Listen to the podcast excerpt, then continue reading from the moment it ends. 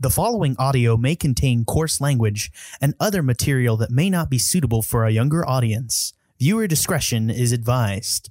Also, we may spoil anything and everything, so you have been warned.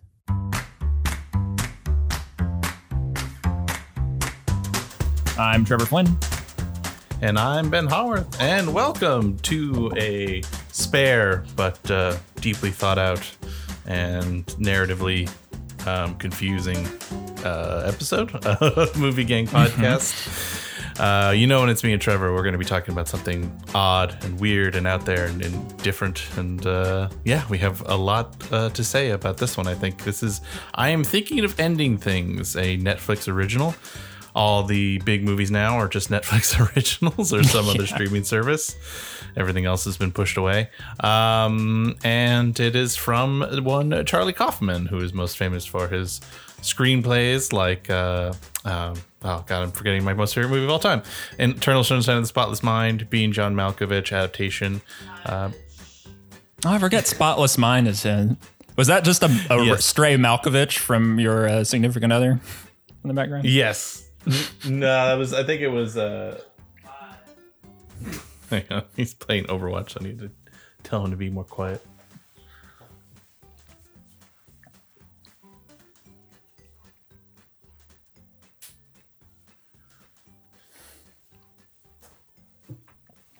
he gets very vocal with overwatch Oh, no worries. All right. I thought he was just like doing Malkovich, Doing a Malkovich. Yeah, yeah, yeah. Just- Um, all right.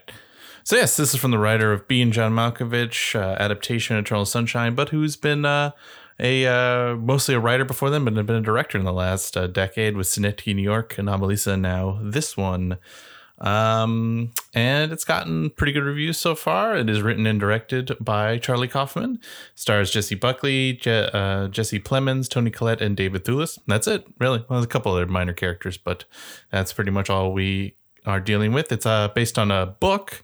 It's his first adaptation in a while. I'm thinking of ending things is the book by Iain Reid and uh, cinematography by Łukasz Żal.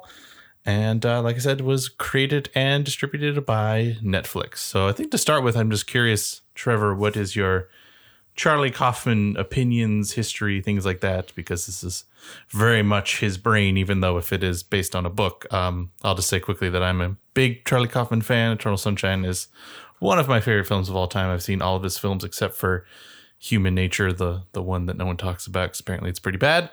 Um, but uh, I also will say that I've kind of missed when he worked with other collaborators, and I wonder if uh, part of my feelings about this movie is is something to do with that. Uh, but yeah, what's your kind of history and thoughts on him? uh, thanks for asking, because uh, adapta- adaptation is probably one of my favorite movies of all time.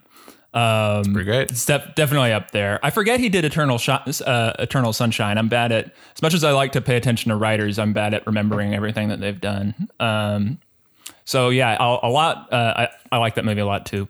Uh, a lot of his movies, like I've heard of and know that I'm interested in, but I have trouble setting aside the two hours to sit down and see them. As you know, with this one, I think you watched it back like around the week it came out, and it took me a little bit longer to get around to it because it's some one of those things where like he's very good as uh I think I was just listening to NPR Stephen Weldon or somebody said like the like psychosis of the American male is very much his uh his his lane sometimes. Sure. as he put it and uh definitely like that but um it's uh it's all it's always uh yeah sometimes it can be a hard watch and i usually end up watching them alone and i'm bad at like watching movies by myself too and setting aside time for that.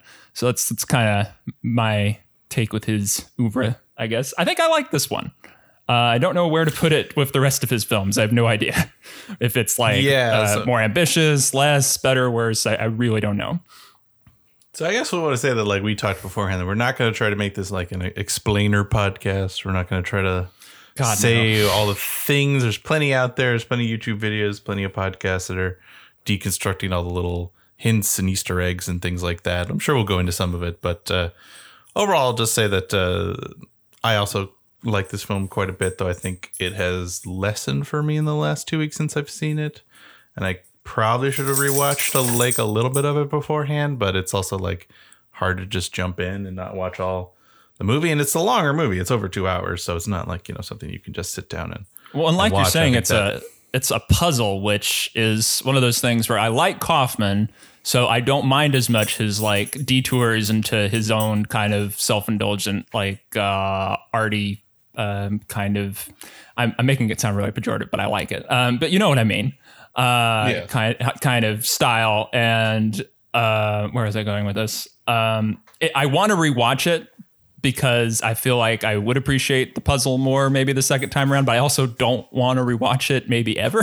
so um, I feel like I am ready Yeah, to say after my first watch of this that I didn't really get it a little bit, and maybe I'm just not good at getting puzzle movies the first way through, and that I, I maybe that's me. Maybe I'm not smart enough, but part of me is also like I looked up the book summary, you know, as soon as I saw that it was based on a book, and was like, oh, well, that makes more sense if you framed it that way. I I think I would get it a little better, but uh, Sure. right. It's it's a Kaufman movie. It's it's adaptation. It's different, you know. I get it, but It, it's definitely his most dense and his most surreal and um, least obvious. Uh, I thought Synecdoche could not be beaten in that way, but Synecdoche at least has a a very somewhat simple hook that he goes into insane directions with, which is just that a, a guy is making a theater about his life, and he gets like more into the theater about his life than his real life. Like that's basically that's like the divisive one, right? I feel like people are really. Oh, yeah, that, that one is like people will just adore and think it's his absolute masterpiece, and some people just think it's like the most pretentious piece of crap that's ever Right. made. Uh, I I like it. I'm actually weirdly in the middle on it, but I think it's a good example of me of man. I think if he had made that movie with with Michel Gondry or Spike Jonze, who made his previous movies, I think it would have been just perfect. And and sometimes I think he, I think he likes that he is, you know, his his. He, you see this with a lot of really talented writers who get their name up. You know, Aaron Sorkin is now director and writer. Right. His next film, which is also a Netflix film, um, is just him as a director, just him as the writer, as was his previous film. Uh, Charlie Kaufman has not worked with another director in over a decade. Um, and so, oh no, he did recently, but he maybe did more Punch Up, and that movie may never come out. Anyways, um, It's like for a guy that writes about being stuck in his own head, it's inevitably like tempting fate to also let him direct his own material, I guess. for sure, for sure. And that's what, what what concerns me sometimes about him. Um, so let's- we'll just say that this is uh, kind of split up into four parts. This film, um, two of them are long road trips that uh, kind of have this endless void feeling to them. They're through a snowstorm. Long conversational pieces. Uh, the main characters are a woman. She's originally um, revealed as, I believe, Lucia is her first Uh, name, but it's Lucy, Louise, maybe Lucia in there, Yvonne, Ames. it's like five Yes. different names, and she keeps calling herself. Don't know what that's and about. and there's a purpose to that as well. But at least in the first part, she has one consistent, pretty much story and one consistent name, and it Mm-hmm. just seems more like a couple that are arguing and really falling apart and not doing well, not even arguing, but having that kind of like awkward silence. And you hear this voiceover of her saying, "I'm thinking of ending things," which seems to imply she's thinking of breaking up with them, but they're going to see his parents. Second half takes place in the house with the parents, and things seem more just like weird, creepy, weird, strange parents. But then it also seems to have like time jumps and and and and temporality shakeups yeah, they keep and things. they end up caring for them in their old age. They go from being like in their fifties to their like eighties or something. Yeah. And and she there's like kind of horror tropes that never kind of pay off uh, kind of purposefully and Yeah. there's all these kind of I did like that and throughout lot. the whole film you're also seeing these shots of this old elderly janitor which we'll get to. Mm-hmm. And then the third part is uh, another long car ride. This time it's a little weirder. Lucy's changing her personality a lot. They have this really creepy detour at one. And then the fourth part takes place in a uh, uh, high school, which is like all a mix of like kind of a slasher movie at first, and then into a dance, and then to a crazy, weird, slightly fantastic. Uh, well, not slightly, very fantastic finale. Yeah. Um, so I guess to start, like, is there particular parts that it hit you better in that kind of quadrant? Because each one felt a little different to me, and I think part of it for me is that they don't quite all move together. It, it really does feel like four individual pieces, and and especially the car ride was a little tedious the second time around for me. That's exactly where, yeah. If I, it's easier for me to say I had a least favorite part, and it was the second car scene when we get. Yeah, it's a lot weirder. We get the the young woman, uh, I guess, or whatever she's credited. yeah, she her official IMDb into- credit is young woman. Yeah, going So- into just like fully becoming the voice of this critic talking about a woman under the influence, which is a film from the. It's it's an old a film too old for me to have seen. Um, that I should probably I, I've see. seen it. It's it's a lot of people shouting at each other. It's it's good for its time, but uh, not my personal genre. Not your But, cup uh, of tea. Yeah, yes, we but, just but have she that she literally like- quotes. This is one of those like things where like part of this movie that's a problem is like it it it. I just watched an episode of Community that made me laugh because it was right before we watched this. Oh, I'm on perfect. season five right now. Oh, awesome. It's it's a, a wonderfully re-bingeable show. Um, thank you Netflix for buying it. I appreciate it. Um, it, it it was uh, an episode where it's like very much making fun of the Charlie Kaufman ish, very meta storytelling, where it's Abed making a whole story about Abed being Jesus, but also himself and. And there's a great line Shirley says Oh where she's like, God, "Look, yeah. Charlie Kaufman. Some of us have work in the morning." I love that because it's a very funny way of like viewing like and she also says something like like he'll be a filmmaker and she's like it sounds like it's great for filmmakers and, uh, this movie sometimes i'm like i i worry that as like a big fan of movies and like knowing that like the speech at the end is is the speech from a beautiful mind is like I think a lot of people like that was a popular movie, but like it was 20 years ago, and I don't think a lot of people are going to r- immediately recognize it because I hate that ending a lot, and so it it has stuck in my brain. so like as soon as he does it, I'm like, oh god, that ending I hate. Um, Yeah, and, and she like, like, literally I- it- quotes a Pauline Kael review, and I know Pauline Kael's writing style, Mm-hmm. so I know what she's doing. But if you just were watching it, you might be like, the fuck is going oh, on? Well, she becomes Pauline Kael. She doesn't quote. She becomes. She's like starts gesturing with her cigarette. Yes. Puts on this voice.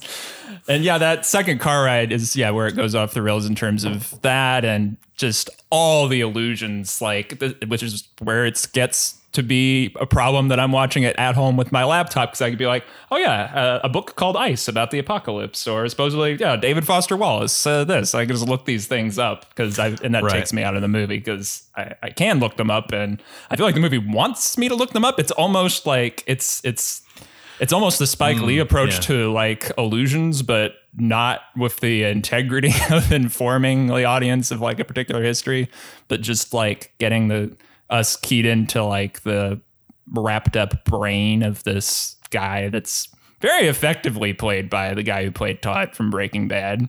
But Yeah, Jesse Plemons, who's who's becoming quite a character actor. I, Yeah. I, I really like seeing him now. I mean, I always liked him, but uh, he's he's really kind of come into his own as a very kind of interesting.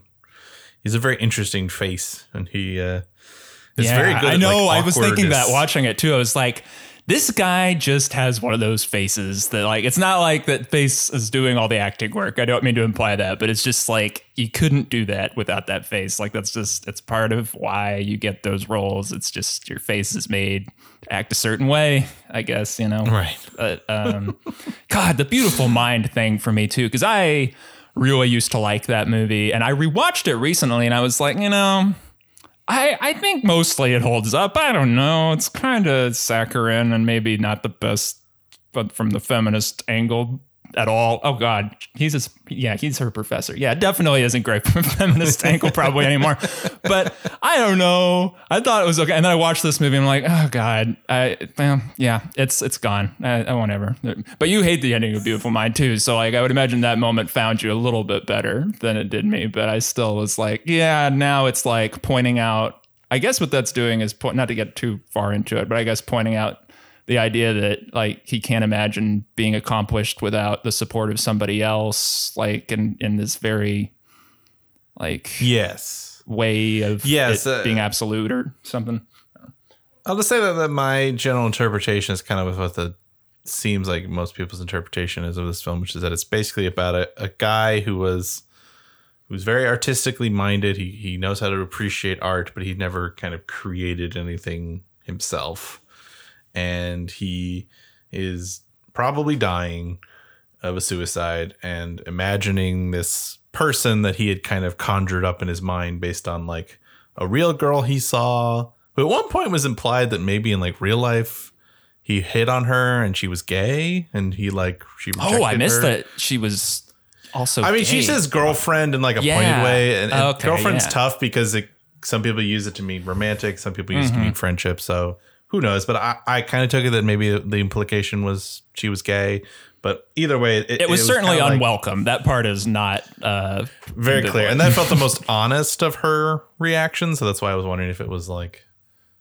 But that's what's interesting. It's like he. It's very hard to wrap your head around, but it's like she's basically a fantasy girl, but the fantasy girl is rejecting him in a very Yeah. strange way. It's like there was like one of my memor- most memorable episodes of the Twilight Zone where the char- author's characters come to life and like rebel against him and shit. I like I very much dig that as a concept. Unfortunately, a I didn't quite get it, which might be my fault.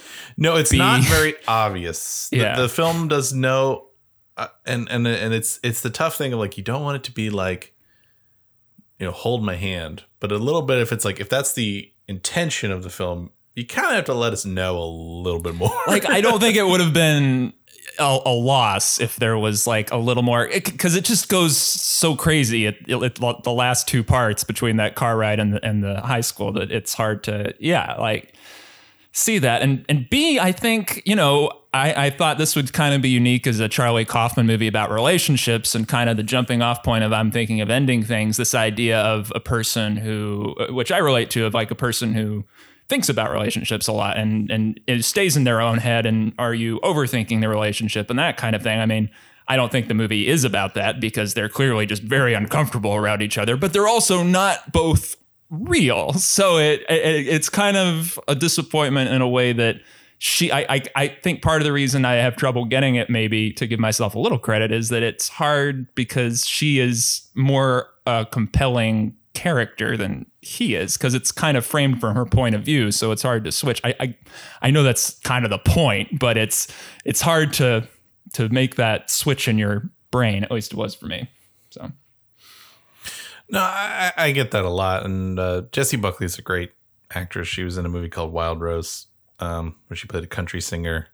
Uh, came like two or three a year or two ago, and uh, she was really excellent. And I'm glad she's getting this bigger role, and hopefully she has a good career ahead of her.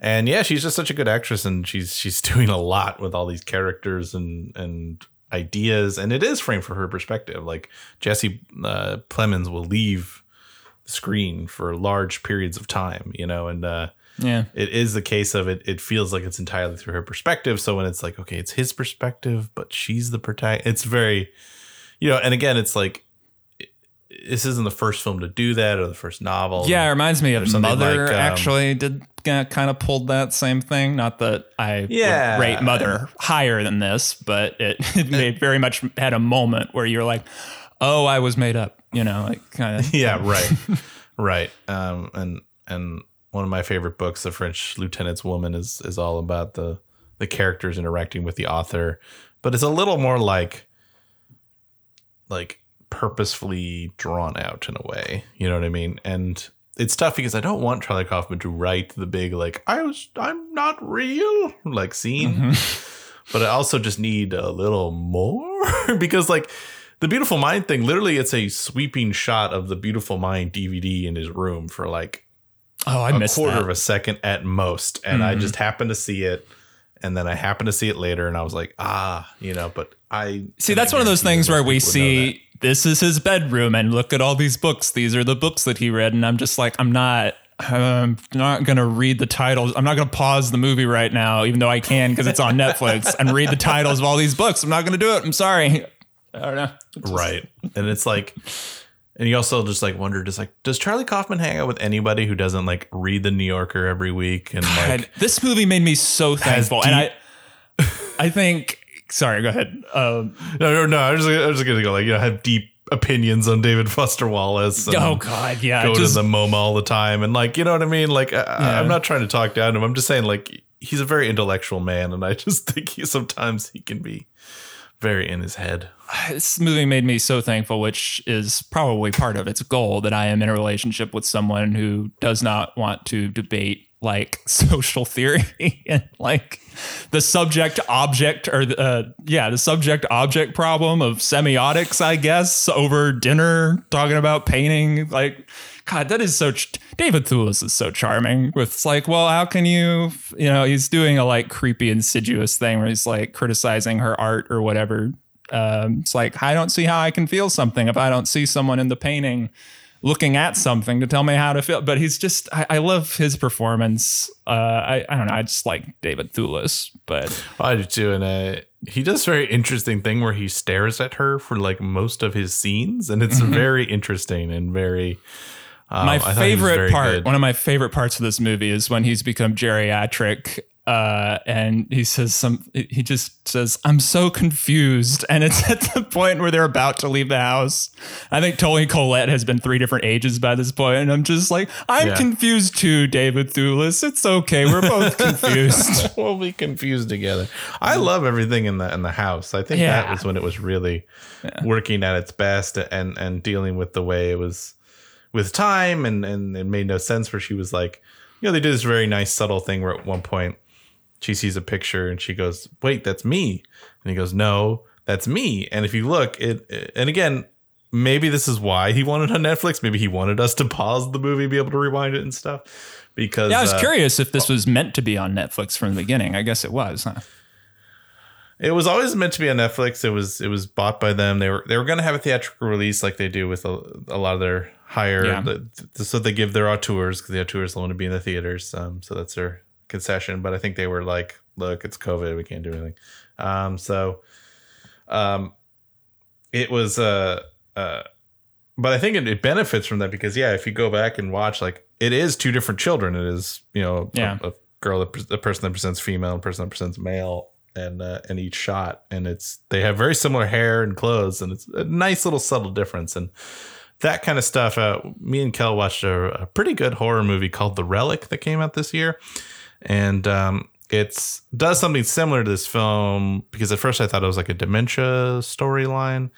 Um, Oh yeah, and they bring up of- dementia a bunch of times, and it is very Yeah, much about no, fear parents- of dying and aging too. yeah, and the parents get dementia and, and both of them and uh um in that film her mom has uh, like the main character's mom has dementia and it's represented by the house like kind of degrading and changing not making sense in certain parts and stuff and um this kind of reminded me of that and did a a good job i, I always like films that kind of play with temporality. Uh, it's something that Eternal Sunshine does very well too, which is that uh, Michel Gondry will do these great takes where he goes from, even though it's just it's so obvious when you watch it as a filmmaker, but it's just clever enough that it works. Which is that he just builds a realistic house set that connects to a realistic store set, and but when one character moves from a store into a house in one second, it just feels Yeah. strange to us in, in just kind of a nice way. And the this film does something similar where she'll turn around and it'll be a completely different character. He'll be old now, or it'll be a different room or something.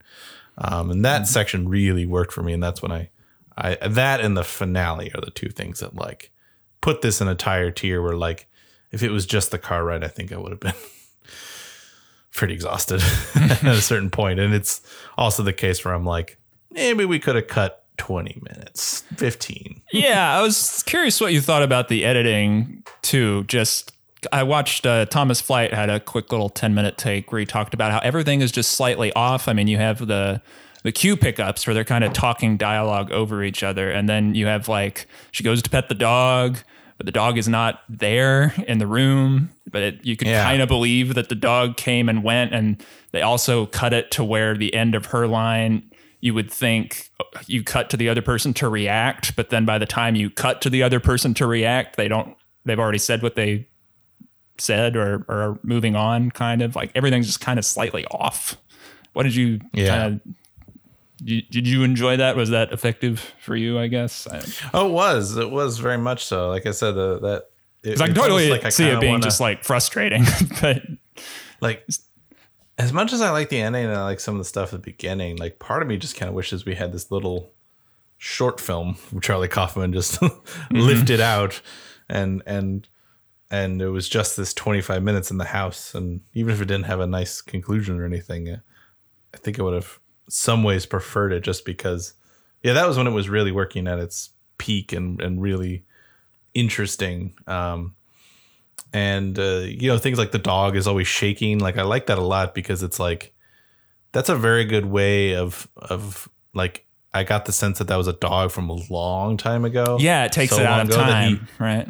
he, he he doesn't remember it and all he remembers is this one moment where he saw it shaking. And so it's always shaking anytime you ever see it which is only like two or three times. Oh, but like I, I i and maybe that's not the point but like that's what i kind of took from it was like this strange way that memory is like and and that's why i love eternal sunshine is because memory is like my favorite thing to talk about way too much like any movie that deals with memory in a very interesting unique way No, no. I mean, that's half the reason I, I like in. anime. It's always some so many false I mean, memories. Memento, and- yeah. you know, Memento I love. And Eternal Sunshine, they they have these little things that are just great where she's like, I was sitting there and it, she has pants on. And she'll be like, I was in my panties and her pants are gone. Or like, like little things will shift and change because what I love about memory is it's not written law. You know, it is interpretation as much as it is actual documentation. Um, Oh yeah, I've been in an uh, argument with my mother about whether or not I thought something was real at Disney World or not. And I remember it one way, and she remembers another way. And some at some point, my memories became her memories, or her memories became my memories. It's it's human memory is very unreliable. So one part I want to talk about, just because I'm, I'm curious what you talk about it, was what do you think of the whole like running story with the pigs?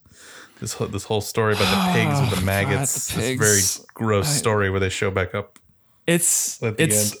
it's like the epitome for me of the kind of gruesome over the top horror element that doesn't pay off or by the time it does it's in this friendly cartoon where you can barely see the maggots so they're all drawn with colored pencil and it's not as disturbing and he's just an old friend there to walk you to your grave and kind of help you contemplate mortality. That I don't know if I understood the. pa- I mean, it's you know this movie. They talk about death. It's very existential. The meaning of life. We're all slowly de- de- degrading, and the idea that the pigs were just left alone for three days and then just got infested with maggots. I guess is it's one of those things that's so over top that I'm just like, ah, what a gruesome image. Is that could that happen? Is that how hard farming is? this is like the other back of my head. But yeah. I don't know. I, I don't know what to think, say about yeah, I that. think it goes to. I, I liked it, but again, I think it was yeah. It is weird that like they just kind of. I don't think they should have come back. I think we worked better just the one story and the spot, like like having a really dark discolored Yeah. spot. Something about that just made it really gross to me.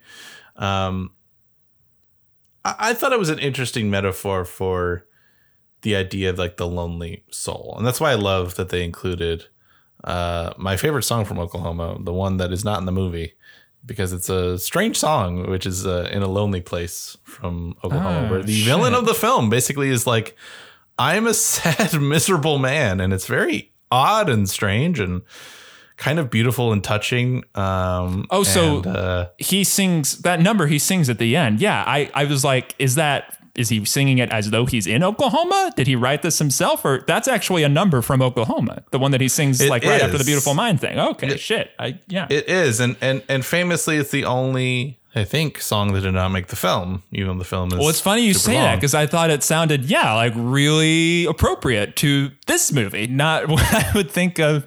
Yeah, it seems like it would be out of place in Oklahoma. Not that I'm I've ever seen Oklahoma, but I, know the think mood. It works. I think it works, but the, the thing is, like, that character will, spoiler alert for a 70 year old play, die in the next act. And I think the movie wants to leave you with a fun little jaunt in your step.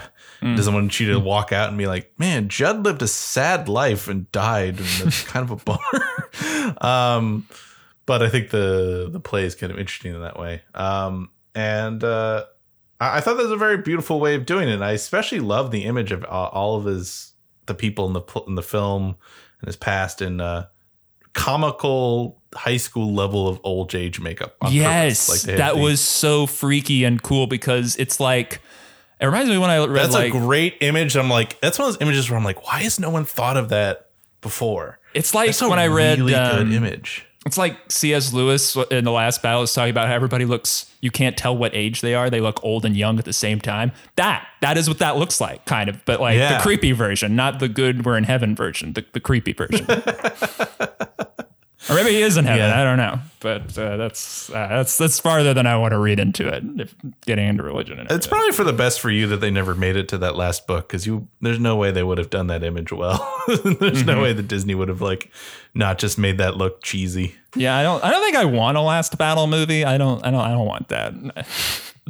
I kind of wanted them to give to the silver chair. That's my that was always my favorite one. Oh yeah, the, the silver chair is like the dark. Yeah, um, I, silver chair is the one you I know, don't but I was like a dark moody you, teenager. and then you get older, and then you're like, oh yeah, the silver chair. is- Yeah, yeah, Yeah. That's Dark Horse. I, I, I was sad they never made it more, but it was such a weird franchise. They would just there would be a new one out, and you'd be like, "Still, yeah. we're still doing it." Well, there's a oh god, and then they like mix pop music back into the last one. It feels very out of place. But um, I think Oh, there was a? I never actually saw Prince Caspian. Oh, no, yeah. that was Dawn, Dawn Treader. Treader. Which one was the last one? Dawn. Dawn Treader's last one, and they yeah, I think the music in Prince Caspian is actually pretty cool. But they had like a pop song at the end of Dawn Treader, and I was like, this is not the feeling that I would have thought would go here. I think they had like the old BBC movies. I think they got to Silver Chair, didn't they? I thought they did. Did they? I- I did not know they made more. If than they just did, the I- one. If they did, I didn't see them. They, I think they have. Oh, I know they at least got to Dawn Treader in the old BBC ones because I remember that shit. I, I- remember see- that fucking dragon. I watched the first one as a kid, and the parents showed it to me, and I never never thought to look up the, what they made more. So may have to check them out at some point. This was a nice tangent. yeah, it was. it was. Uh, and and from what I understand of the book, it is more of a horror novel, and maybe that is where some of the conflict comes from. Is that basically by the end, he he completely the biggest Charlie Kaufman thing is the the dream ballet where he does. Oklahoma famously has a dream ballet sequence. It says this like seven eight minute long instrumental dance scene.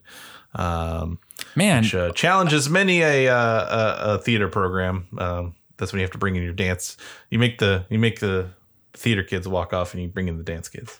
Um, and uh, uh, in the original book, uh, from what I've heard from people comparing them, it was more of a serial killer kind of thing, where it was like the old version of him. It's the same thing where the old version of him kills the young version of him, but in this one is done in a, a very theatrical dream ballet way. And the in the original one it's like he literally like brutally murders himself in a sense and very metaphorical. Um i thought that change is good but I, I think that's part of where the horror stuff comes in because it feels very much like Kaufman has no interest. he he notably has like a very horror movie setup with the creepy basement and why is there claw marks on the basement and yeah. then she goes into the to the dryer and she pulls it out, but what she pulls out is janitor clothes. And like it's it's still a clue to the, what the point of the movie is, but it's like not a head or some mutant or something you know, that you would expect. It's it kind of avoids that. Uh, but I wonder if that's where some of the clash is coming in that you're you're feeling. Yeah, that's a good point. Well, and also Toni Collette, I just want to briefly mention, is doing her Toni Collette thing from like all the horror movies she's been in, which uh, I've seen. Uh, uh, what's the one? In- Inheritance? No, Hereditary? Um, Hereditary, yeah. Uh, and I, you know, I like that movie. Okay, I don't love uh, Ari Aster necessarily, but uh, very effective. Uh, her performance here, it's like so condensed. All of that energy that she has, it literally started to turn my stomach. Just, just the sheer uh, anxiety, angst, what uh, of it of her performance. It was very, very good. I just, you know, Yeah, I, I think you're right. I think the house is great when they're Yes, there for the most part. Yeah. And and I think the other thing about this movie is, and it's a weird test, but like movies that work like this that don't make a lot of logical sense, and supposedly even Charlie Kaufman never told the actors what he thought the movie was about, which is very Charlie Kaufman of him. Yeah. Um, it very more very David Lynch of him. David Lynch loves to do that, but David Lynch is a good example where David Lynch movies don't make a lot of logical sense, especially his later films, but a lot of them will stick with me and kind of the images or the ideas or something will kind of really bring something out of me. And this film just doesn't linger with me as much. And I think that's why I'm going to rate it lower than when I first saw it. I'm sure Kel will be like, you said you loved it. Right? I'm sorry. Yeah, I I it can hit see. me emotionally, especially that ending really hit me emotionally. But I just think there are big chunks of this movie that just kind of fade away from me. And that's the case where like I'm gonna watch a lot of scenes from this movie. It's and maybe it was something I had with the master where like the master I was like, there's five amazing scenes in this movie. I don't know about Yeah. the rest. And slowly I learned to love it. Um, but uh I don't know. There's something about the film, especially the middle section, where it's like, and now that I know, or at least have my own interpretation of what it means, it's like I feel like those would be even more tedious. Well, that's the thing too. Is Master has like joy, like you can rewatch it. That's the other thing. Appreciate it. That's the other thing. Thank you for bringing that up. Adaptation is a funny movie. yes. Synecdoche, New York is a funny movie. There Okay. are funny parts of those movies. Synecdoche is less funny, but adaptation is very funny at a lot of points and has some really genuinely good jokes and good God help you if you use voiceover in your work. Uh, gets me every time. So great. And then it cuts off for the rest of the movie. Great. So good. uh, the deconstructionist is my favorite. What if you had a literature professor who cut people up into little pieces? He could be the deconstructionist. God, why did Nicolas Cage get two Oscars for that movie? He, My he, did- he plays two roles. He should have been nominated twice. I mean, that incredible. is that is my favorite. Nick Cage playing uh, off himself is just the most brilliant thing. One, got, got to be one of the most brilliant. That's another community thing that I've appreciated is Abed trying to understand Nicolas Cage, and I, I'm pretty sure he's watching adaptation at some point because Nicolas Cage playing off himself is just the if I, that's not the height of cinema, I don't know what is. it really is. It really is. I read a great article today. Someone was like, God bless that Nick Cage is now like the B movie king. Like he's in like Mandy and Mother and Dad, or what's it? Yeah, I forget the one where he's like parents that are trying to kill their kids. And like he's just in all kinds of like goofy McGillicuddy movies right now and just having a good time. He got out of VOD land. He's into just some weird, and, and auteurs are starting to use him like weird, crazy people. And then he'll show up in the premiere in like a snakeskin suit, and you're like, "Ah, God bless him. He's doing great. I don't think I've heard the term McGillicuddy movie before. I really like that. it's been in my lexicon. I don't know where I got it from, but uh, it's, a, it's an old classic of mine. Uh, I think we covered pretty much everything there is. Uh, oh, and just in, in terms of filmmaking, there were some good shots too. This one felt. Uh, I could see Kaufman getting a little bit more creative with his visuals, especially like there's a great shot where it's just. It's like this the cars covered in snow, but there's no snow around it. Yeah, It's just the car itself with snow on it, with it falling directly on it, which was really beautiful shot. And there was some really clever uses of like space and, and I love it when the um, the uh, prettier dancer people come in and replace them for the uh, for the for the dream ballet. They just slowly Yeah. come into the frame. It's a great one too. yeah, there's some there's some really nice stuff, and I still kind of wish though that he would just work with someone like Michel Gondry again. I, I just I kind of just feel like I guess it was this thing with Synecdoche, New York, where the problem was I read a leaked script of Synecdoche, New York, and I read this, and it was the actual script. It was like there was maybe one or two scenes that were not make it, but it was there was a script. It, it, I just read it early, got it early somehow, and I was like thinking in my head like all these crazy visuals and all this crazy stuff, and like I saw the movie and I was like, it still doesn't feel as ambitious as it should be. like something about it just doesn't feel like as wild and gonzo as the script itself Hmm. kind of showed. And so It's interesting because I wouldn't have thought personal. the the problem ever with him would be not playing fast and loose enough. Like this seems like I guess not more ambitious than the book it was based on from what I know of it, but like a lot more willing to push the boundaries maybe and of what like audiences are willing to how, how far down the rabbit hole people are willing to go maybe that's that's odd I, Well, I, wouldn't have thought that for sure. I mean, I think he's especially with this Netflix movie. It's like I don't think he cares at all about making a big Mhm. hit, which is funny because he he he has worked on this movie that like it's funny because he's done his like first work for hire where he's had his name on it. Like you know, like he'll do like punch up for movies a lot. Like you'll see him show up in like Kung Fu Panda 2 or something. Like you'd be like, what? But it's like, you know, he threw a you're like, give us an idea for a script and he just throws it out in like 10 seconds and they give him a hundred thousand dollars, you know. Yeah. Um, and but he worked in this movie called Chaos Walking, which is directed by Doug Liman, who did uh, the Bourne movies and uh, Live, Die, Repeat, or Edge of Tomorrow, Right. or All You Need Is Kill, or whatever it's called now. Um, and it was shot like four years ago with Tom Holland, and it still hasn't come out. So who knows if that'll ever be seen? oh, wow. but it's sort of funny. It's in a very char- it's almost a very Charlie Kaufman move that he has a a hundred million dollar movie with his name on it that doesn't exist. That's like kind of perfect for him. it just makes me laugh.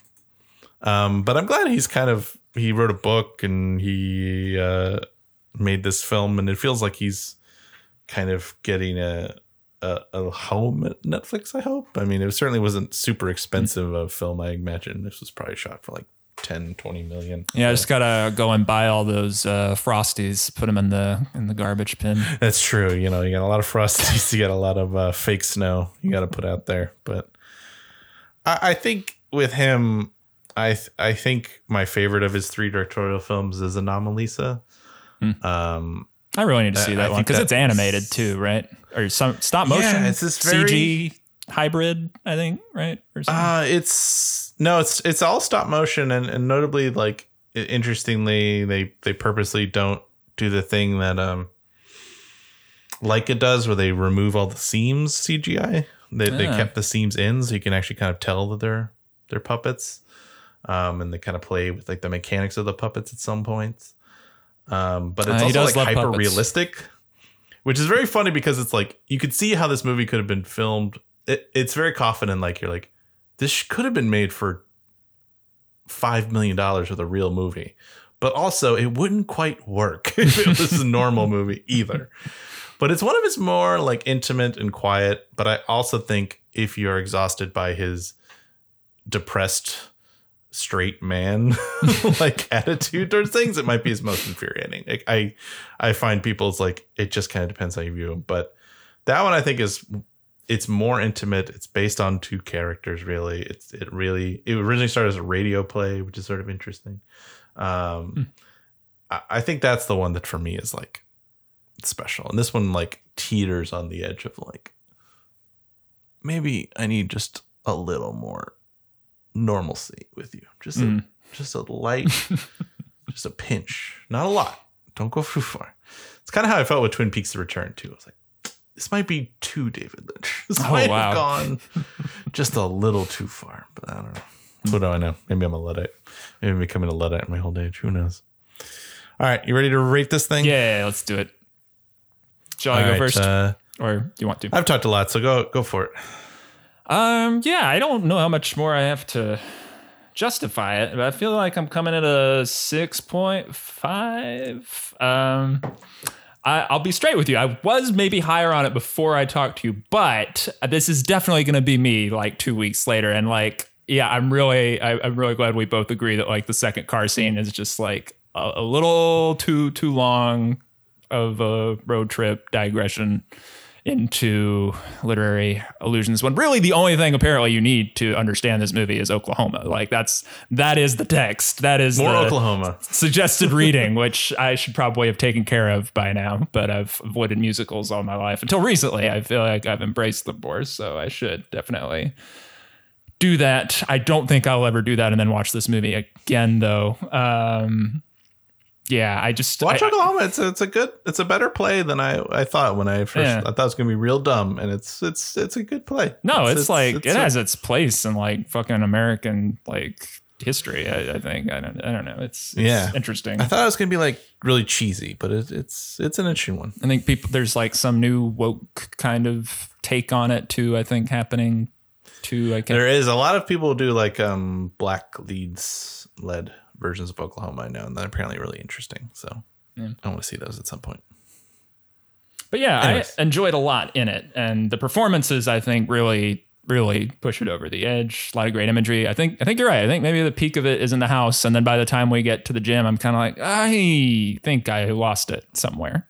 Um, but there's still a lot of great stuff in the school too. So yeah. Yeah. It's I'm I'm gonna enjoy like listening to more hot takes about it and like people breaking down the philosophy of the film and everything.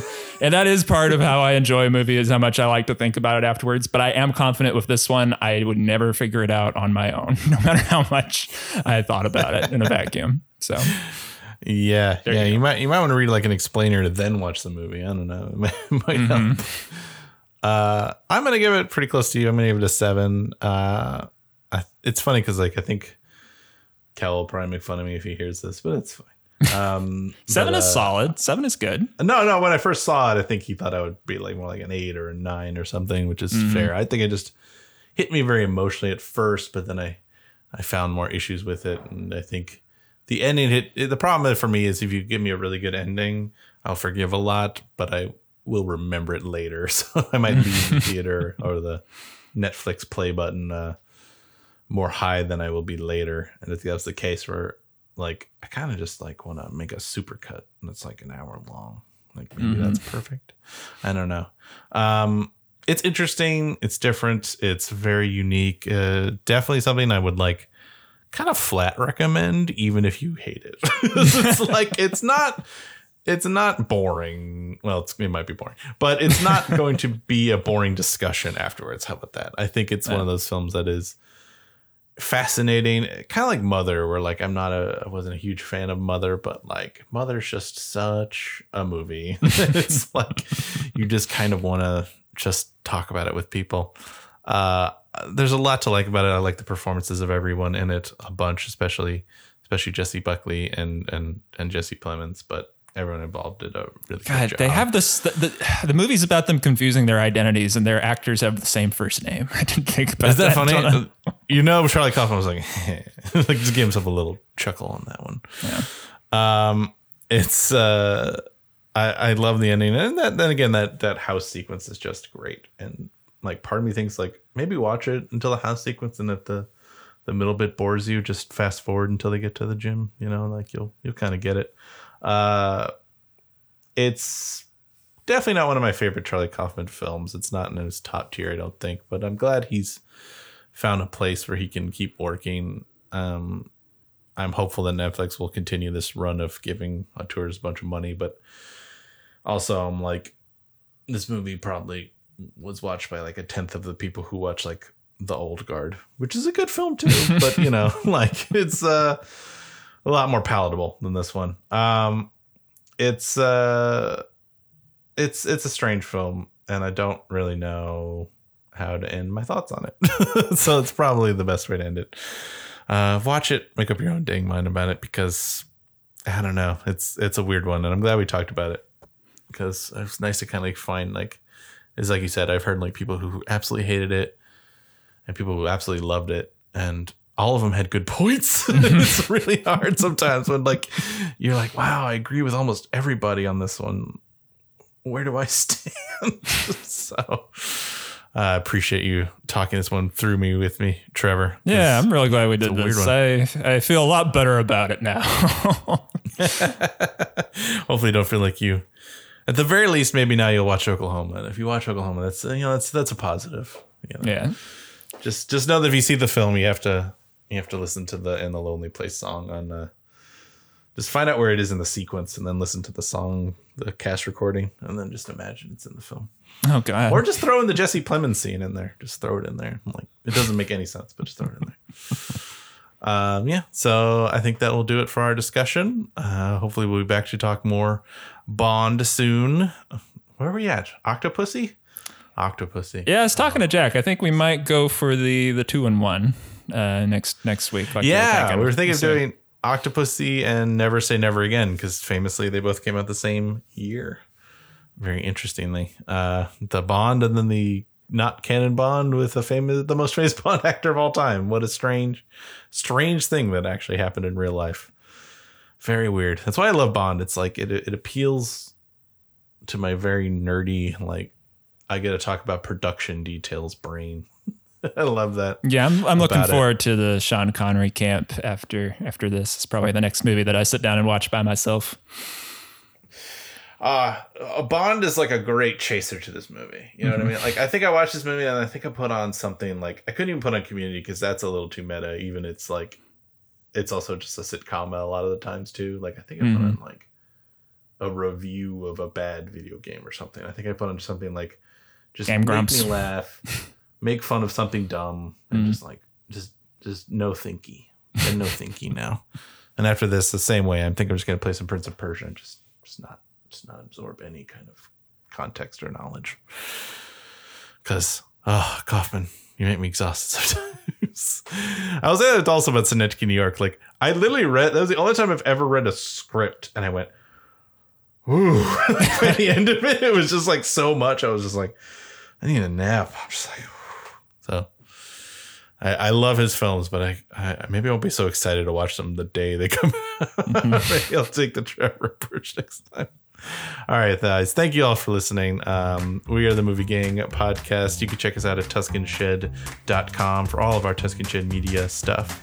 We have Animania. What are you guys talking about on Animania these days? Uh, we haven't done it actually recorded in a while. Um, shoot. Uh, well, Jack's really looking forward to looking at uh, Snafu, which I'm catching up on, is like the uh, dramatic uh, high school angst kind of uh, wayward youth and society kind of anime dive into the Japanese school system and society. Like Is it Slice of Life? Because Kel will be right on it if I I think it's too dramatic probably to be. I, I know Jack would definitely say it's not slice of life. I've only watched three episodes so far, but I I, I think it's more like the Mean Girls of anime would maybe be. I that's Oh, that's okay. That's like little, that too. Uh, I don't know. It's a male lead though. It's also very much the rehabilitation of an incel. This is kind of where it's coming from too. So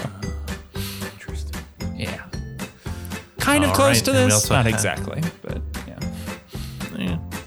And we also have uh, Geek Space Nine. We got uh, old episodes of Feast for Bros. We got a lot of stuff you can check out. Oh, Pen and Paper Pod is still going strong. Loving the new episodes. So uh, yeah, Yeah, we just did sure a uh, out. casino heist episode, which oddly enough was one of our best episodes in a while. As we can crib notes from Ocean's yeah, Eleven. and It's, heist. it's great. Heist. Yeah. heist heist episode. Always a good time. Always a good time. Ocean's Eleven, the single most watchable film of all time. So you know you're not in a bad camp. Yeah. All right, guys. Thank you all for listening. We will see you all next week. Adios.